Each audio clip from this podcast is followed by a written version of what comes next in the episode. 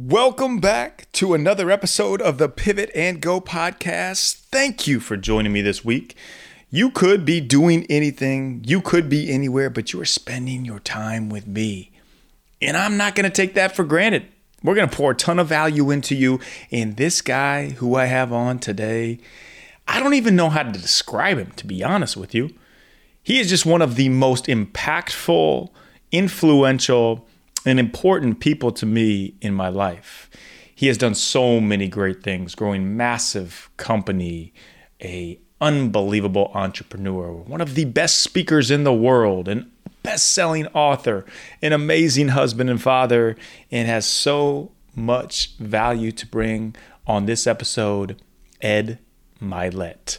My brother Ed Mylett brings it. We go in depth on leadership, what it actually is, flipping it on its on its head, how you can take tools to be able to become a great leader in your sphere, what the future of leadership looks like, and a lot more. It's it's one of the most genuine, deep thinkers that I know. He looks like Hulk Hogan himself, but he is a very sweet soul with unbelievable high IQ and deep thoughts, and you're going to take a lot away from this. So grab your notebooks, the pens, buckle up, because here we go. The road, just pivot and go. Pivot and go.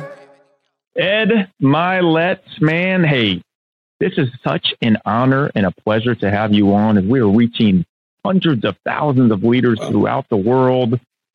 And just when I think of the epitome of leader, you're a name that comes to my mind. You have led me through a lot, taken me under your wing, but just the impact that you have on so many people. Man, thank you so much for being on this. I love you, and it's an honor to do anything with you. So you know that this is this is like two my one of my best friends and I just talking. and everyone gets to listen in, so it's great. Thanks, brother. I reciprocate that to the max. All right, start us off with a bang something maybe not everybody necessarily knows about Ed Mylett. We see this super successful, great leader guy, but eh, something a little different. Ed. Uh, well, I'm a laugher, so I'm a comedy club addict. so people ask me, "What do you do in your spare time?" Yeah, I live ways up play golf. But you said, "Hey, if you could be anywhere, I'd be with my wife at a comedy club." So that's why if you Love watch it. my show, a lot of the people on there, people are like, you have a lot of comedians and UFC people on. You know, like if you distilled it down, a lot of those guys are guys I work with that I coach, but I love comedy clubs. I love to laugh. And the other reason I love to go to comedy clubs, I think they're the best public speakers. If you can walk in a room full of strangers and just grab a microphone and 30 seconds later they're laughing at what's coming out of your mouth. It's incredible. So they're the best storytellers, best public speakers, how they set up things, how they pause. I just think they're brilliant people. And so I probably most people would not know on any given weekend, you know, pre the shutdown stuff, you'd find me in a comedy club. And even on most weekends, I'm watching some comedian on TV or listening to their podcast. Ooh, I love that, man. How about that? You step into an audience in an arena that they are expecting expecting to laugh and you have to perform in that. So it's, you know what? It's not easy. It's not easy it's not easy. Have you done it where you can go to places where you can step on stage for like five minutes, ten minutes, and work on some of your own stuff? You want to do that with me? I would do that with do you that for sometime? sure, and I have done it once. So there, I won't say who it was because it, it's coming out soon. But awesome. I, one of the guys came out and did an impression of me. And, uh, and then like I'm laughing, you know, half the people are laughing, but it's an impression of me, Max Houghton. And then he called me up and he goes, give him five minutes of your best stuff, which was just horrible horrible, right? I've never been more nervous in my life. I've spoken in front of 50,000 people at one time. There's yeah. probably 65 people in this room, and I was absolutely terrified. But I would love to get up and try. I love the unknown. I love the risk of it. I love I might tank. You know, yeah. I might tank here. I just love that about speaking in general. So let's do it, man. I'm in. Okay, I'm gonna get our crew together. I'll get John. I'll get I'll get Erwin. We'll get our crew together, and we'll go we'll all go do it and see who gets the most laughs. It would definitely not be me, and that would be hilarious. We should do that. hey, but you know one thing most people don't know about you is how great a storyteller you are. I remember that dinner, and you like literally had me on the edge of my seat every story you told. That is that's the way to show leadership. Like leadership is done through storytelling. Jesus talked in parables. Everything was in stories with impactful points. Yeah. I think that's what great leaders really know and understand and do. So my question for, for all the leaders out there that we're going to speak to is what is a big blind spot that you see in leadership today? Like, where are people just swinging and absolutely missing? Well, I'm glad you used the greatest leader of all time in Jesus. And I think one of the big blind spots Amen. for leaders is selling a big dream, selling a huge vision. So you got to sell a big enough dream, a big enough vision as a leader that the dreams of everybody within your stewardship can fit inside of it. And you got to be conscious and cognizant about doing it for your company, a big dream of, of all the things you're going to accomplish, the change you're going to make, what it could mean to people.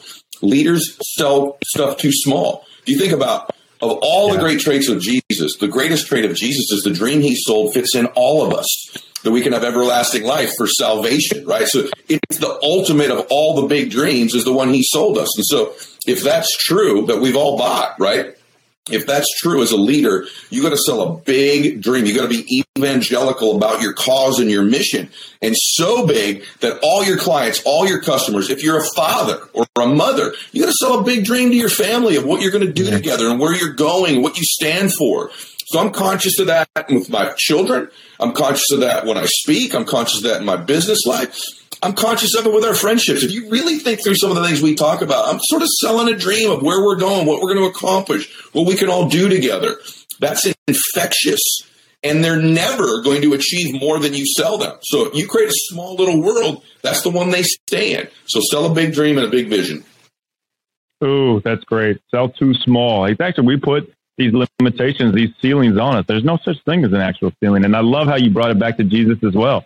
Mm-hmm. Like Jesus, being the best leader, was asked, I'm going to butcher this, like something like, he was asked like 319 questions, but only answered three of them. He would always respond with a question. Mm-hmm. So, that being said, I, I think true leadership, the best leadership, is not just people that listen. Listening isn't just about hearing, but it's about actively asking questions, mm-hmm. which you would do a phenomenal job on your podcast. Thank you. So, when people look at leadership, and they think, okay, it has to be me telling.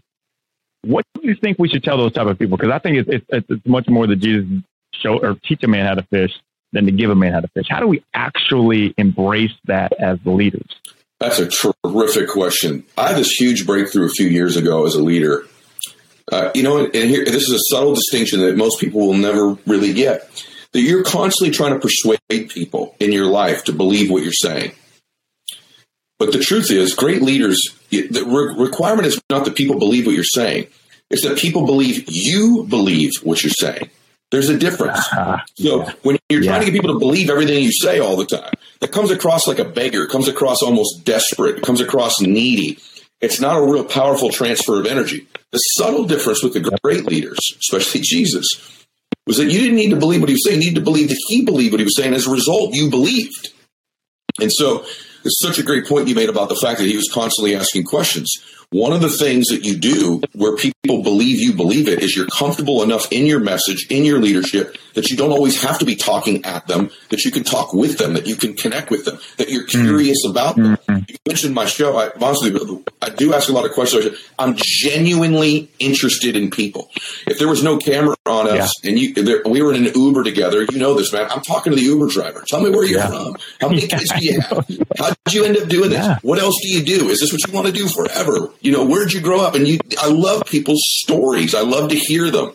Genuinely curious about them. So don't get people to believe what you're saying. Get them to believe you believe what you're saying. That little shift can make a big difference in your leadership.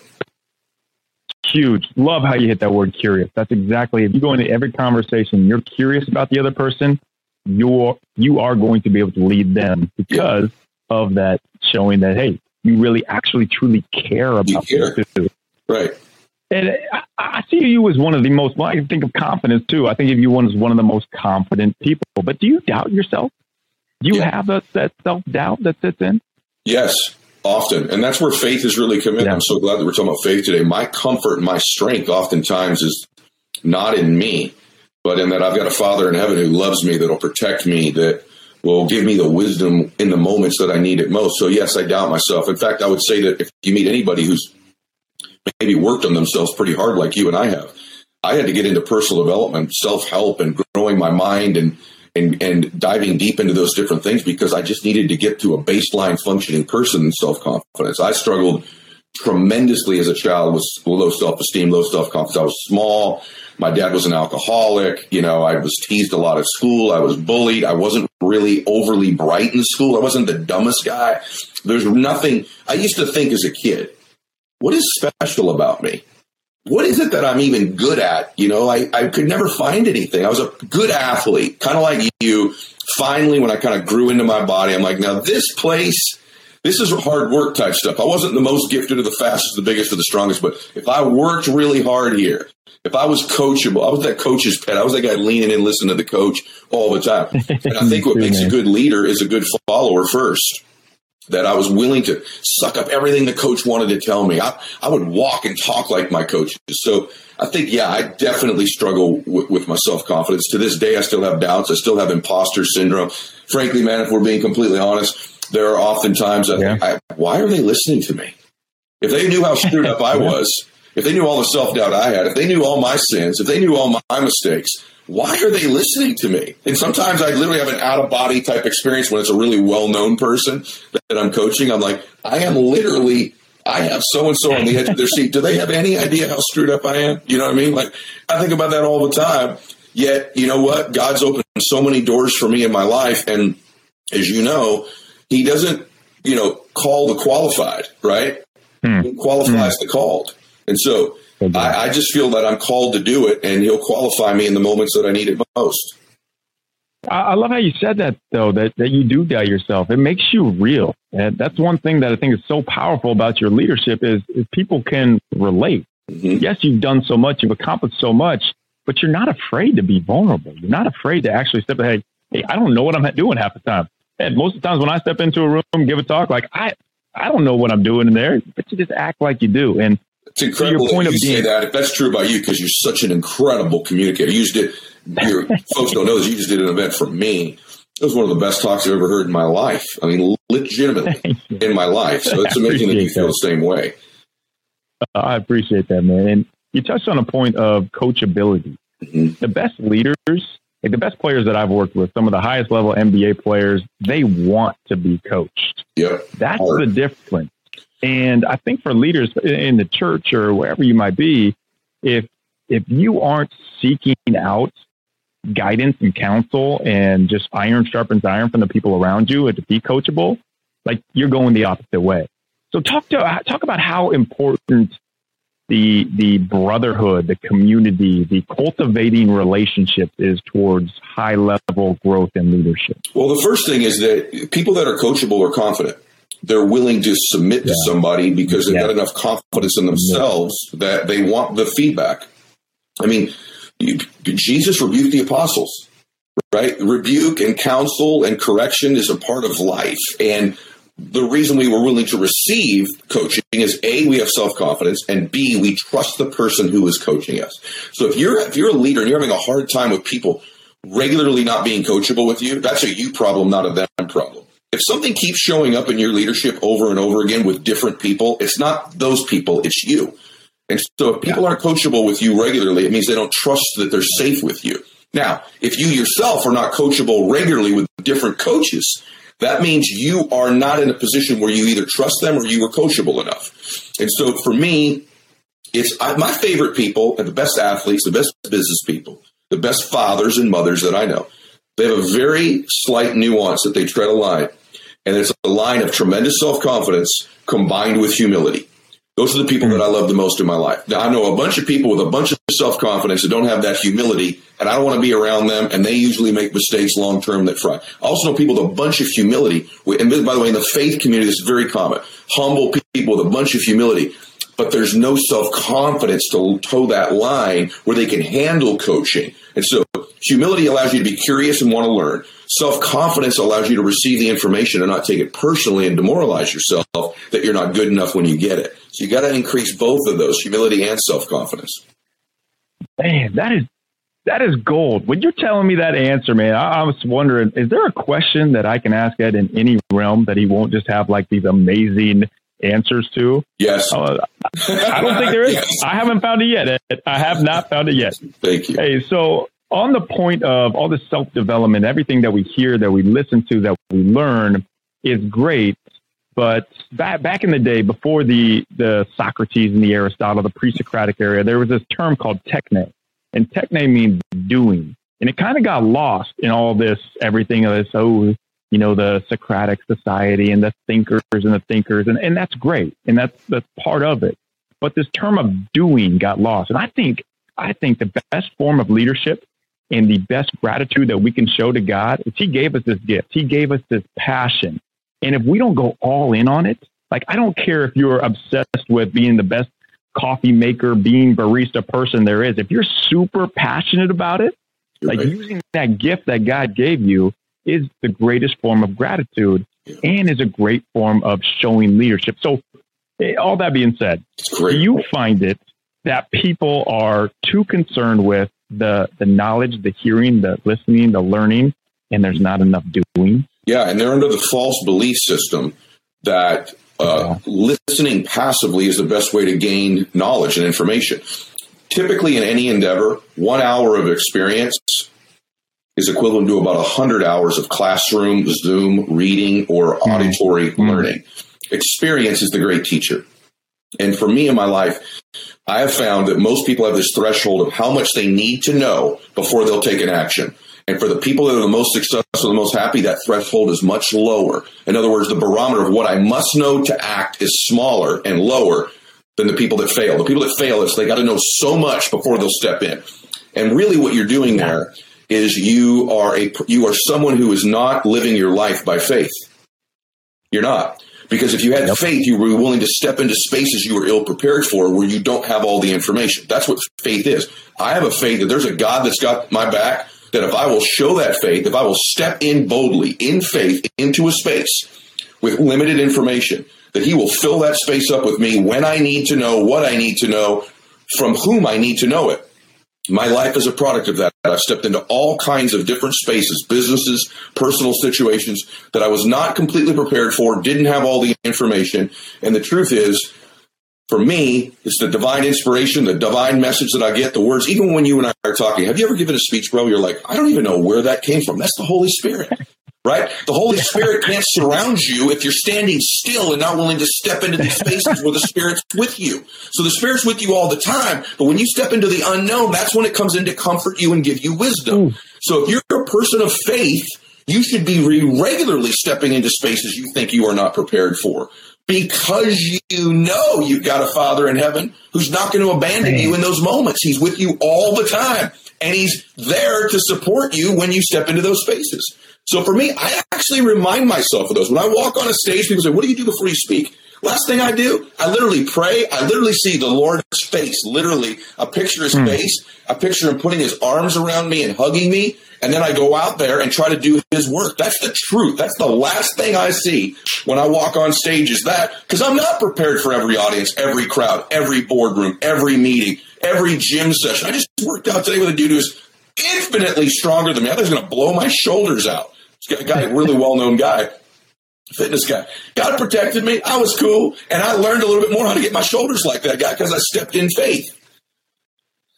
Man, God, that is powerful. I am running that back every single morning when I wake up. That was awesome, Ed. And you're right. Have you ever, like, I always find this if I'm a little bit nervous, I mean, I get nervous before I step on stage or a little bit scared and I step in there, I've never regretted it afterwards. It's always the feeling of, man, I grew from that. And the way I look at it too is hey, if I go on this stage and I completely flop, I've got a great story to tell in my next talk, or I got a great story in my book. And at the end of the day, those people in the room don't control my joy. I know I have God. I know I have my wife, and that's all I need. So Brother, living in that simplicity. exactly what I do. I, I, I mm. literally do that. I failed so many times in my life in the moment that ended up being victories. And, you know, there's a great saying, there's a true saying. We all know sometimes God's greatest gifts are prayers that we have that don't get answered because He's got a bigger plan for us. Lord, let me crush this talk today. And I walk out, I didn't crush it, but I learned. I've got a hilarious dinner story for when me and you have dinner. Right. Or I grew from it. Like there's, I, I, I, if everything I was doing was successful, how boring would I be? Man, what you wouldn't have any stories. Have? Right? Totally, like, totally. By the way, here's the ultimate example of that. If we're going to get really deep. Do you want to know why life is so precious, the physical part of our life? Because there's death. Mm. There's death. So, if there was no death where we get everlasting life, what would be the purpose of life? And the fact that our physical body doesn't exist at one point makes us appreciate the one we have and the life we have. So, it is the failure of the body ultimately. This is deep, but the failure of our physical body ultimately that makes the beauty of living now so incredible. Wow. So, it, failure is a magnifier of the beauty of the good, and it's a perspective gatherer. So that's the ultimate example. If you can track that back to every part of your life, failure is a pretty beautiful thing most of the time. Wow. Please tell me that is in your book coming out because that I have not heard it said like that before. And that brings a lot of impact and makes a ton of sense. Thank you. Yeah, that's what I'm writing my eighth chapter right now, so I will add it. please, please, please add that in there. And I'm telling you, man, every time I have a conversation with you, we go deep. And now we're not afraid to go deep. I think that's on the surface. People are too afraid of what other people think, and leaders are afraid of what other people might say. But you have to be bold. You have to stand for what you know is real and true and know in Jesus. So, the last question I have for you before we get off here, man, I'd love to talk to you all, all day. We could go back and forth. Is thank you for having me. That's dude. Thank you for your time. You kidding me? What is next in leadership? What is being a next level or a uh, a future leader look like in this this world in this society that we live in? I think the world needs this too. You know, when I was young, my I was a professional athlete. I thought, and it ended. And my dad had gotten sober, came home from an AA meeting, and he's I was living at his house with my college degree and you know no income, eating out of his fridge every day. And he goes, Hey, I got you a job tomorrow. Show up there. I'm like, Well, what is it? He goes, You don't get to pick because you're sitting on my couch, right? So go to this job. Anyway, it turns out it was an orphanage. And all the boys that were there were wards of the court. So my, I walked into cottage eight. It changed my life. And it's formed my leadership philosophy, truly. I don't think I would be this way without it. It was a blessing from God. Again, a failure. Baseball mm-hmm. failed.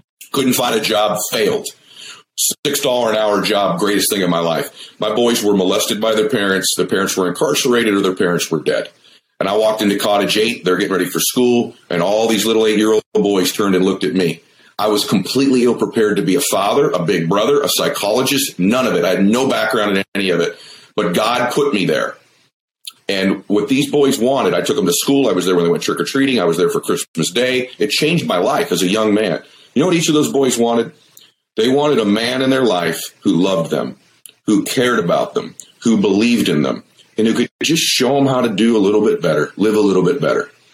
And I believe that that's the ultimate leadership philosophy. If we could have a world of leaders, I'm talking about our countries, of churches, of businesses, of families, of communities, where their primary focus was I love people, I care about people, I believe in people, and I show them how to live and do a little bit better. If that could be the overriding philosophy of the leaders we build in this country, we, imagine what you don't see. What I just described, whatever your politics are, can you imagine if we had a leader that was loved people, cared about people, believed in people, showed them how to live a little bit better? To me, that's a leader people will follow. That's a leader that people will allow to make mistakes. That's a leader who could create real change. And we need that in our churches. We mm. need more pastors, but not just pastors. We need people that are sitting there every Sunday. They turn, I love you. I care about you. I believe in you. Let me help you. That's a leader in a church. That's a leader in a family. That's a leader on a sports team. Hey, man, I love you. I believe in you today. If you're the seventh man coming off the bench, right? You know, listen, basketball. I believe in you, right? And you're helping them with their shooting, helping them do a little bit better. If that could be your philosophy, to me, we would have a better world, better businesses, better churches, just a better experience here on earth. Man, isn't isn't that crazy how it's it's the serenity in the simple where it is just love. Like we want to try to complicate everything so much, but if you can just look at the person next to you and be like, how can I love on them? That's why I love you so much, man. Is every text message we talk about, you're like, I love you, brother. I love you. Like that's real. Yeah. And that is love. David, I got to tell you something. I'm not just saying this because we're doing this. I know we're wrapping up. You are incredible at that. You Thank really you. exemplify that. As I'm describing that, you're giving me nice. You you literally live your life that way. You're that way with everybody that you interact with, and it's one of the reasons I admire you so much. And it's one of the reasons we've become close quickly because I see you live that way.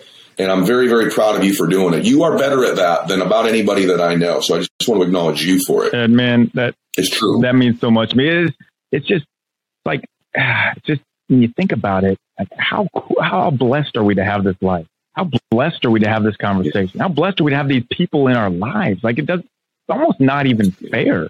So to not give back and to not pour into others, just I mean, it just doesn't seem right. So thank you, man. That means a lot to me. And it means a lot to me that you would take your time and come on this for for all these thousands and thousands of leaders. And I've told you this too. Like this will have an impact on a lot of people. Your podcast has literally had. I've had people hit me up that said, "Man, I listened to this episode and it it saved my life. Like literally yeah, saved my life." So I encourage you, man.